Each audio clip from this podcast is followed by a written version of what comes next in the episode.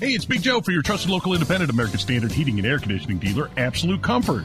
Chris Wedekin is the owner, and he tells us why many homeowners are giving up their air conditioners for a high efficiency heat pump. By removing your air conditioner and replacing it with a heat pump, you are not only saving by getting a higher efficiency air conditioner, the heat pump works in reverse and saves you money in the wintertime as well. See if a heat pump is the right move for you by going to AbsoluteComfort.org. Absolute Comfort is your trusted local independent American Standard heating and air conditioning dealer.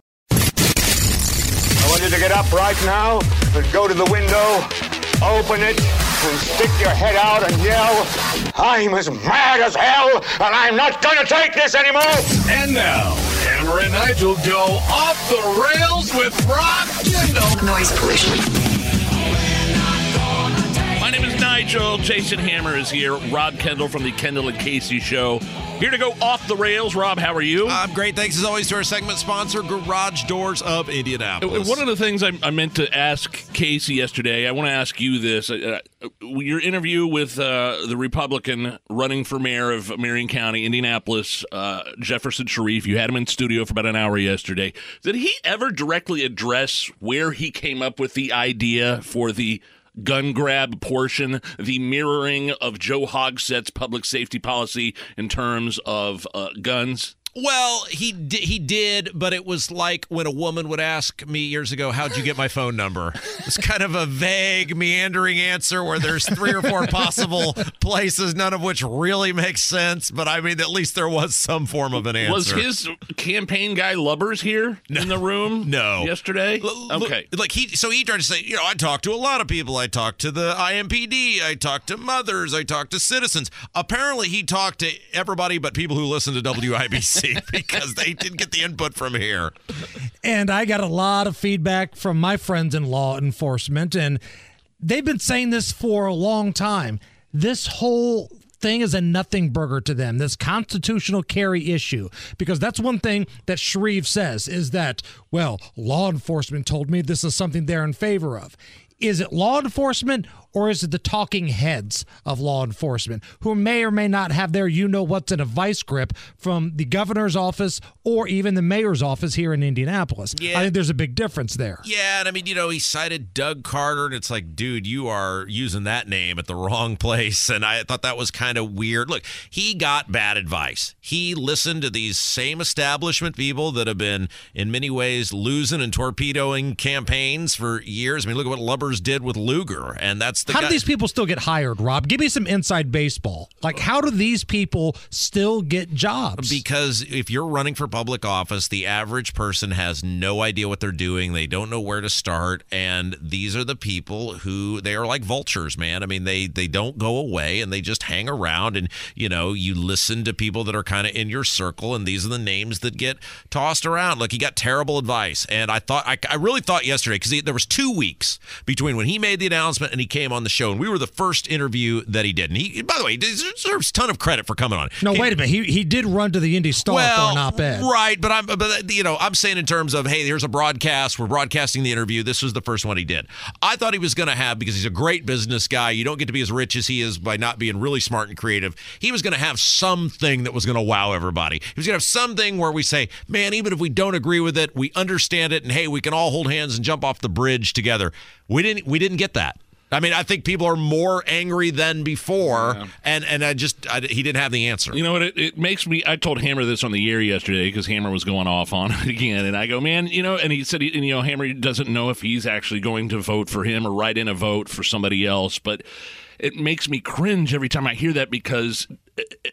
Because you know Hogsett is doing like a Kirk Gibson fist pump every time he hears a voicemail coming out against Shreve, uh, a, a radio personality coming out and, and voicing his displeasure with that. You know what I mean? It's a win for Hogsett, and I hate that. Yeah, but I'm the last guy to say that too because I'm leave it blank guy. You know, I hate these Republicans more than the Democrats a lot of times because they're and Hammer, you're feeling what I feel so often as it relates to taxes and spending. You're feeling betrayed and you're feeling let down by someone who you expected to be better. Right. And it's somebody who doesn't want my support, clearly. So, and I hear what Nigel's saying because Joe Hogsett is a total zero. I mean, an absolute zero. He should go down as one of the worst mayors in the history of this city. But instead, he's probably going to be a three term mayor in this city. And that makes me throw up in my mouth a little bit. But the guy running against him looks at people like me as the problem. So why should I go out of my way to go to a place where I'm going to go vote at, stand in line, and give a check mark to somebody who's been giving me the finger for a couple weeks? Yeah, and and I want to talk about Nigel's dad's voicemail in a second because I oh, thought yeah. it, he said something some really important stuff. But first. The thing that is really offensive to a lot of people, and this is what kind of really rubbed me the wrong way when it first came out, you, I was I was on. We had off the rails. Nigel wasn't wasn't there that day, but we had the conversation, and I kind of pushed it aside and said, "Look, it sounds to me like it's a box checking thing, and yes, it's stupid and ridiculous, and it's never going to happen. But I'm willing to give the guy a shot because we got to get rid of Hogsett, and I don't think he means it, and I think he's winking and nodding and saying, "Yeah, you know, I've checked this box, and from here we'll be fine." And uh, you know, once I get elected, well, that'll be yesterday's news. He's running it in ads. He was prominently mentioning it in the Indy Star op ed. He said yesterday very clearly, This is not pandering. I am all in on the gun grab, and that's impossible to defend. Again, seeing what's happening in the city of Indianapolis. If you don't live here, maybe you don't understand. And I know you guys, Nige and Rob, don't live in Marion County, but you come down here and you spend eight to 10 hours every day working here. And my dad lives down here. and your dad lives down here. You guys know what it's like. Sure. So imagine somebody telling you guys or your dad or people like myself, you don't get the right to have constitutional carry with everything going on in downtown Indianapolis right now. Republicans are phenomenal at letting their base down. And it's the same thing. Now, it's a different topic, but it's the same thing that's going on at a state level when you have all this money flowing in and all these surpluses. And then you find out the party that's supposed to be about low taxes and limited government deliberately spins down right to the number they have to get. And they change the state law to make sure you don't get your money back. That's what you're feeling. And you should be feeling that. And I'm never versus, well, you got to vote for the guy. You don't vote for anybody. Votes are earned. Right, 100%. Now, last thing here before we move on to some other stuff. You brought up something interesting yesterday, and I'm still thinking about this. If there's anything that could win me back, perhaps it's a television commercial or some sort of campaign from Jefferson Shreve asking where Joe Hogsett was during the nights of the riots and doing it in a demonstrative way, not candy assing around it, not kind of, you know, well, maybe he'll show up. No, I want commercials that say, where was he during the night of the riots? And who was in charge? who was in charge, what was going on. If he puts out commercials like that, there's a chance people like me, some of us are way gone, but some of us might come back. Do you think he has the you know what's to do that? Well, you guys know one thing I'm good at. I'm not good at many things, but one thing is winning elections. And the reason I would do this if I were him is twofold. First of all, it immediately changes the narrative because he can't get off the gun thing right now. Everything with him is about the gun thing, and it's a loser for him because he's not winning enough votes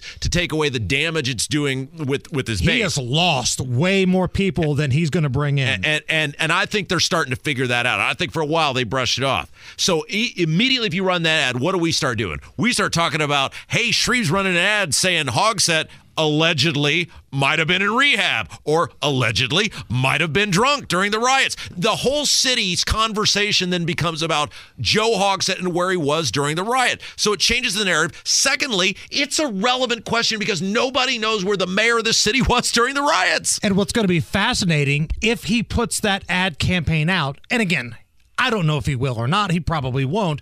But a lot of the local media, specifically television media in the city, will finally have to open their eyes and address the fact that they never covered where the mayor was at. Something we have been talking about for three years. They listen to everything we do on this station, and many of the people who work for him are very nice people. So I know they're going to hear this. Listen to me. Mark Lubbers is not one of those people. No, though. but he's not. he no, hates IBC. No, He's made that perfectly clear. But the people who can convince him of what to do right now, listen and listen to me. If you want to win these people back, and if you want to win this election, you need to run ads ad nauseum on where Joe Hogsett was during the riots. You've made a big mistake, an unforced error, but you have a chance to reset the narrative. But this is about the only thing I can think of that will do it for you. We're going off the rails with Rob Kendall here on the Hammer and Nigel show. Let's turn our attention to some national things here. Crazy day yesterday with Hunter Biden. A lot of legal stuff Yeah. happening. This sweetheart plea deal gets taken away. But before anybody's ready to throw a, all right, that's what I'm talking about kind of party, there's still a chance that Biden's Department of Justice could just give everybody two middle fingers and drop all the charges. So I talked to my dad last night because he spent 20 years in front of federal judges and he knows these people like the back of his hand. And I said, well, you know, help me understand why all this took place. And paraphrasing here, but he said the number one thing you cannot do is insult or attempt to hoodwink a federal judge. Yes. And this judge, from the bizarro phone call that happened the day before, where Biden's attorneys are apparently pretending to be part of the, the prosecution team, to, you know, now this plea deal, well, does it include immunity? Well, now we don't necessarily know. This judge, because nobody thinks they're more important than a federal judge, the federal judge believes they are the most important room person in any room they walk into, was not going to tolerate that.